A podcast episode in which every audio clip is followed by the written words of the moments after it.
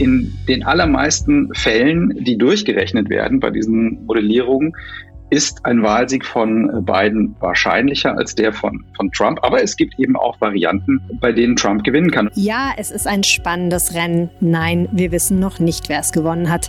Amerika wählt. Erste Analysen hier im Podcast. Mein Name ist Helene Pawlitzki. Herzlich willkommen. Der Rheinische Post Aufwacher. Der Nachrichtenpodcast am Morgen. Dieser Podcast ist kostenlos für euch. Möglich ist er vor allem wegen denen von euch, die schon ein R P Plus Abo abgeschlossen haben. Das Angebot findet ihr unter r p online punkt d e slash abo Aufwacher. Auch Benedikt hat ein R P Plus Abo und schreibt, er sei begeisterter Hörer des Aufwacher-Podcasts.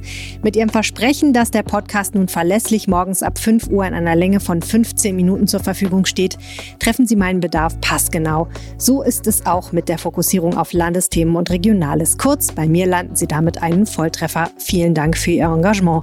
Danke, Benedikt, für diese nette Mail. Wenn ihr Feedback für uns habt, schreibt an aufwacher at r p online punkt d e. Wir freuen uns über jede Nachricht. Und heute mal kein N R W-Thema, sondern natürlich die U S-Wahl heute Morgen.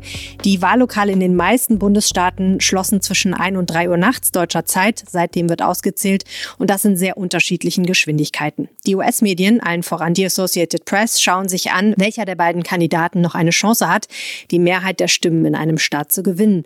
Das bisherige Ergebnis: in einigen Staaten steht der Sieger schon fest. Allerdings vor allem in den Parteihochburgen, wo das Ergebnis praktisch immer gleich ausfällt. Die Wechselwählerstaaten wie Pennsylvania, Florida, Ohio und neuerdings auch Texas und South Carolina gelten noch als too close to call. Bis auf Pennsylvania lehnen diese Staaten aber alle Richtung Trump. Biden liegt allerdings aktuell vorn, was die Zahl der Wahlpersonen angeht. Da steht es hunderteinunddreißig für Joe Biden zu hundertacht für Donald Trump. zweihundertsiebzig Stimmen sind erforderlich, um zu gewinnen. Bitte denkt bei all diesen Ergebnissen daran, dass dieser Podcast bis fünf Uhr fertig werden musste. Ein Update zu diesen Zahlen bekommt ihr natürlich im Live-Blog auf R P Online. Die Wahl beobachtet auch dieser Experte aus der Region. Christoph Bieber ist Professor für Politikwissenschaften der Universität Duisburg-Essen. Zurzeit arbeitet er am Bochumer Center for Advanced Internet Studies. Seine Forschungsschwerpunkte: Digitalisierung und Demokratie, Wahlen und Wahlkämpfe sowie Ethik und Verantwortung in der Politik. Der perfekte Gesprächspartner für die Ära Trump also. Herzlich willkommen, Professor Doktor Christoph Bieber im Podcast. Schönen guten Morgen. Wir müssen sagen, wie spät es ist. Es ist ein Uhr sieben und wir wissen, dass wir nichts wissen, richtig? So sieht's aus, ganz genau. Und das wird wohl auch noch ein Weilchen so bleiben. Das ist leider so, aber trotzdem wollen wir sprechen darüber, was wir denn wenigstens zu diesem Punkt sagen können. Und wir fangen erstmal nochmal mit den Basics an. Die Amerikaner haben ja nicht ihren Präsidenten direkt gewählt, sondern es läuft ein bisschen anders in den U S A. Wie funktioniert das System in groben Zügen? In der Tat, es ist keine direkte Wahl. Es gibt das sogenannte Electoral College, ein Wahlmänner- oder wie man jetzt sagt, Wahlmenschengremium, das äh, sich zusammensetzt aus unterschiedlich großen Abordnungen aus den einzelnen Bundesstaaten. Das heißt also, wir haben es nicht mit einer einheitlichen Wahl zu tun, sondern im Grunde mit mehr als fünfzig Einzelwahlen. Und für diese einzelnen Wahlen gelten auch je unterschiedliche Regeln. Das betrifft vor allen Dingen auch die Form der Stimmabgabe und die Abläufe der Stimmenauszählung. Und deshalb müssen wir so lange in diesem Zustand bleiben, in dem wir jetzt sind. Wir wissen noch nicht viel, wie es ausgeht. Mit diesem Wahlmännersystem ist das ja so, je nachdem, wie viel Einwohner ein Staat hat, desto mehr Wahlpersonen gibt es von dort. Und das bedeutet auch letztendlich, wer Staaten mit besonders vielen Wahlmännern gewinnt, also besonders viel Bevölkerung, der hat gute Chancen auf den Gesamtsieg, oder? Das ist prinzipiell erstmal richtig. Ein ganz wesentlicher Effekt, der durch diese Aufteilung entsteht, ist aber vor allen Dingen der, dass die Kandidaten sich sehr, sehr genau aussuchen, wo sie denn überhaupt Wahlkampf machen. Das heißt, es findet nicht flächendeckend im ganzen Land gleichmäßig Wahlkampf statt, sondern vor allen Dingen dort, wo es a. viele Stimmen zu holen gibt und b. wo man sich als Wahlkämpfer auch eine gewisse Chance ausrechnen kann, tatsächlich zu gewinnen. Wenn wir ein prominentes Beispiel nehmen, das wäre Kalifornien, da ist es sehr schön, da wohnen sehr viele Menschen, aber Trump muss dort keinen Wahlkampf führen, weil das ist ein demokratischer Staat und dort werden die Demokraten immer gewinnen. Insofern kann man aus der republikanischen Sicht diesen Staat auslassen und sich auf andere, stärker umkämpfte Staaten konzentrieren und dann entsprechend auch dort präsenter sein und aktiver sein. Und genau diese Strategie hat äh, vor vier Jahren dazu geführt, dass Trump in vielen größeren Staaten durchaus auch verloren hat, aber eben in entscheidenden Staaten präsenter war als Clinton, wie sich gezeigt hat, im mittleren Westen, im sogenannten Rust Belt, und dort entscheidende Stimmen gesammelt hat, die ihm letztlich dann ins Amt verholfen haben. Welches sind denn die Staaten, auf die man in diesem Jahr dann besonders achten muss? Ja, es beginnt wie eigentlich immer mit Florida. Das ist ein sogenannter Bellwether State oder Leithammelstaat, Indikatorstaat. Der war immer relativ knapp und zuletzt in der Hand von Donald Trump. Und es ist insofern ein Schlüsselstaat, weil Trump aufgrund der Umfragen diesen Staat eigentlich unbedingt gewinnen muss, wenn er denn überhaupt eine Chance haben will. Wenn das nicht gelingt, dann wird es für ihn sehr schwer. Dann darf eigentlich an anderer Stelle nichts mehr schiefgehen. Und äh, insofern geht es da los. Nicht viel weit, weiter äh, entfernt ähm, liegt äh, Pennsylvania. Äh, auch das ist ein umkämpfter Staat. Da hat äh, Trump auch gute Chancen zu gewinnen. Aber das Rennen ist offen. Und hier haben wir die Situation, dass wir sehr, sehr lange warten müssen, bis die Stimmen ausgezählt sind, weil hier dürfen auch noch bis drei Tage nach der Wahl Briefwahlstimmen eingehen und gezählt werden. In Florida ist es so, dass unmittelbar mit dem Schließen der Wahllokale, das müsste eigentlich jetzt gleich sein, dann auch das Auszählen der Stimmen aus dem Early Voting, also aus den letzten Wochen, wo schon abgestimmt werden konnte, ausgezählt werden und man vergleichsweise schnell weiß, was Sache ist. Und so durchzieht sich das durch das ganze Land. Es gibt noch einige andere Staaten, die man bisher nicht so auf der Karte der Swing States, der äh, umkämpften Staaten hatte. Texas gehört dazu, Ohio, ähm, Wisconsin. Ähm, also da ist einiges geboten. Arizona, äh, auch ein Staat, in der zuletzt äh, stark republikanisch dominiert war, wo sich auch in der Bevölkerungsstruktur einiges ähm, verändert hat, weshalb die äh, Demokraten dort zuversichtlicher geworden sind. Also geht einmal quer durchs Land. Für, für uns äh, ist vielleicht der, der östlichere Teil interessanter, weil dort früher ähm, die Wahllokale schließen. Aber fast noch wichtiger heute ist eigentlich, ähm, sind es äh, Fast-Counting States oder Slow-Counting States? Also wie sehen die Auszählungsprozesse aus und wann ist man dort fertig? Okay, und Sie haben gesagt, Florida, da ist man relativ früh fertig und gleichzeitig ist es ein Staat, bei dem es recht knapp ist normalerweise und der sehr viele Wahlmänner zu verteilen hat. Das heißt, je nachdem, wer da frühzeitig zum Gewinner erklärt wird, da wissen wir schon dann viel darüber. Aber heißt das denn, wenn Donald Trump Florida gewinnt, dass er dann auf jeden Fall auch die Wahl gewinnt? Nein, auf keinen Fall. Es ist so, dass es nicht so sehr viele Wege gibt für Donald Trump, die Wahl zu gewinnen. In den Umfragen kumuliert, also zusammengezählt, hat Joe Biden eigentlich durch das ganze Land hinweg einen Vorsprung. Aber es gibt eben auch äh, Varianten, bei denen Trump gewinnen kann. Ein sehr einflussreiches Umfrageportal FiveThirtyEight hat kurz vor Schließung der Wahllokale noch eine letzte Prognose ausgesendet. Und da ging es gar nicht so sehr um die Gewinnwahrscheinlichkeiten oder wie hoch der eine oder der andere gewinnt, sondern wie hoch ist die Wahrscheinlichkeit, dass Biden gewinnt und wie hoch ist die Wahrscheinlichkeit, dass Trump gewinnt? Und äh, da steht es neunundachtzig zu elf für Joe Biden, was aber eben nicht heißt, dass er auch quasi sicher gewinnt, sondern in den allermeisten Fällen, die durchgerechnet werden bei diesen Modellierungen, ist ein Wahlsieg von Biden wahrscheinlicher als der von, von Trump. Aber es gibt eben auch Varianten, bei denen Trump gewinnen kann. Und wenn Trump nun Florida holt, dann hat er den ersten, wenn man so will, Achtungserfolg äh, erlangt und ähm, kann dann weiter zuversichtlich sein. Wenn Biden nun Florida gewinnt, dann ist quasi bei jedem kippeligen Staat, der dann in Richtung Biden fällt, äh, es fast schon vorbei für, für Donald Trump. Was für Dinge haben Sie in diesem Wahlkampf gesehen, auch nochmal im Vergleich zu den Vorjahren, die Sie überrascht haben, mit denen Sie nicht gerechnet haben? Naja gut, mit dem Virus konnte nun keiner rechnen und bis äh, Februar, März, sagen wir mal, war das ein vergleichsweise normaler Vorwahlkampf, vor allen Dingen auf der demokratischen Seite, als es darum ging, den äh, Gegenkandidaten gegen Donald Trump herauszufiltern.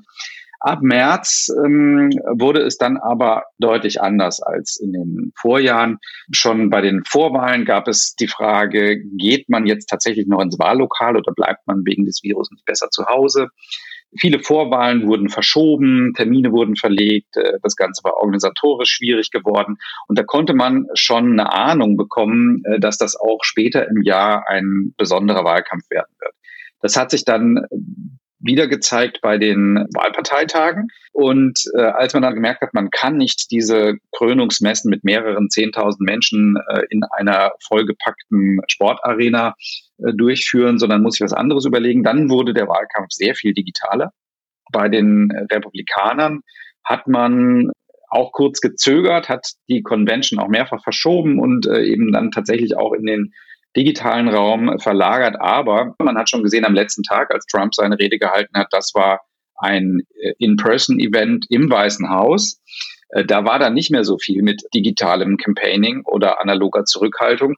Und das ist etwas, was wir gerade in den letzten Wochen noch viel extremer gesehen haben. Also gerade nachdem sich Donald Trump von seiner Virusinfektion erholt hatte, ist er ja wie wild durch das Land gereist und hat dann auch eben Rallyes veranstaltet, die im Grunde so aussahen wie vor vier Jahren, vielleicht mit etwas weniger Menschen, aber eben keine Sicherheitsabstände, auch nicht viele Masken, die zu sehen waren. Und das hatten die Republikaner exklusiv.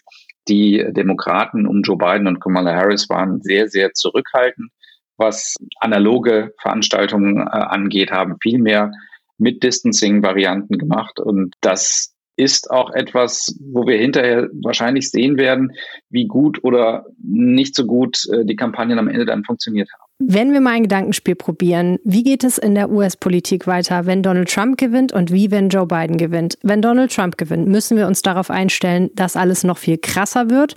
Und wenn Joe Biden gewinnt, wird dann das ein Stück weit wieder zurückgedreht oder geht es weiter wie bisher, weil das nicht mehr umkehrbar ist? Was sagen Sie? Also wenn Biden gewinnt, gibt es zumindest eine Chance, dass es wieder sowas gibt wie Vereinigte Staaten von Amerika, sagen wir mal so.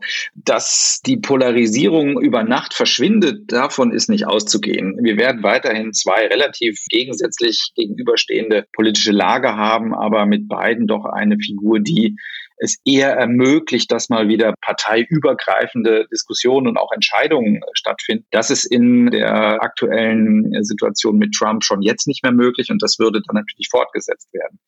Ich denke, wenn Trump wiedergewählt werden würde, dann hätten wir mehr oder weniger die Fortsetzung der letzten wenigen Monate. Wir hätten ähm, dann eine Situation, dass äh, es so etwas wie einen, einen Widerstand äh, gibt in demokratisch regierten Bundesstaaten, in demokratisch regierten großen Städten. Und das ist in der Situation mit einer grassierenden ähm, Pandemie natürlich alles andere als gut. Und äh, insofern ähm, wäre dann äh, ein, ein Verbleib von, von Trump im Amt ähm, eine Form von Kontinuität, die man eigentlich nicht gut finden kann. Herzlichen Dank. Bitteschön. Und jetzt schauen wir in die Regionen auf die Dinge, die heute wichtig werden. Die Situation in den Krankenhäusern in Nordrhein-Westfalen wird durch die vielen neuen Corona-Fälle allmählich schwieriger. Am Dienstag wurden nach Angaben der Landesregierung rund sechshundertfünfzig Patienten mit Covid neunzehn auf den Intensivstationen der N R W-Kliniken behandelt. Das sind fast so viele wie beim bisherigen Höhepunkt der Pandemie Mitte April. Der Kreis Gütersloh meldet bereits, dass seine Krankenhäuser an der Kapazitätsgrenze angekommen seien. Heute will N R W-Gesundheitsminister Karl-Josef Laumann von der C D U darüber informieren, wie die Landesregierung weiter vorgehen wird. In Solingen müssen heute alle Kinder und Jugendliche ganz normal zur Schule. Das hatte die Stadt eigentlich vermeiden wollen. Wegen hoher Corona-Zahlen war der Plan, dass die Hälfte der Schüler digital am Unterricht teilnimmt.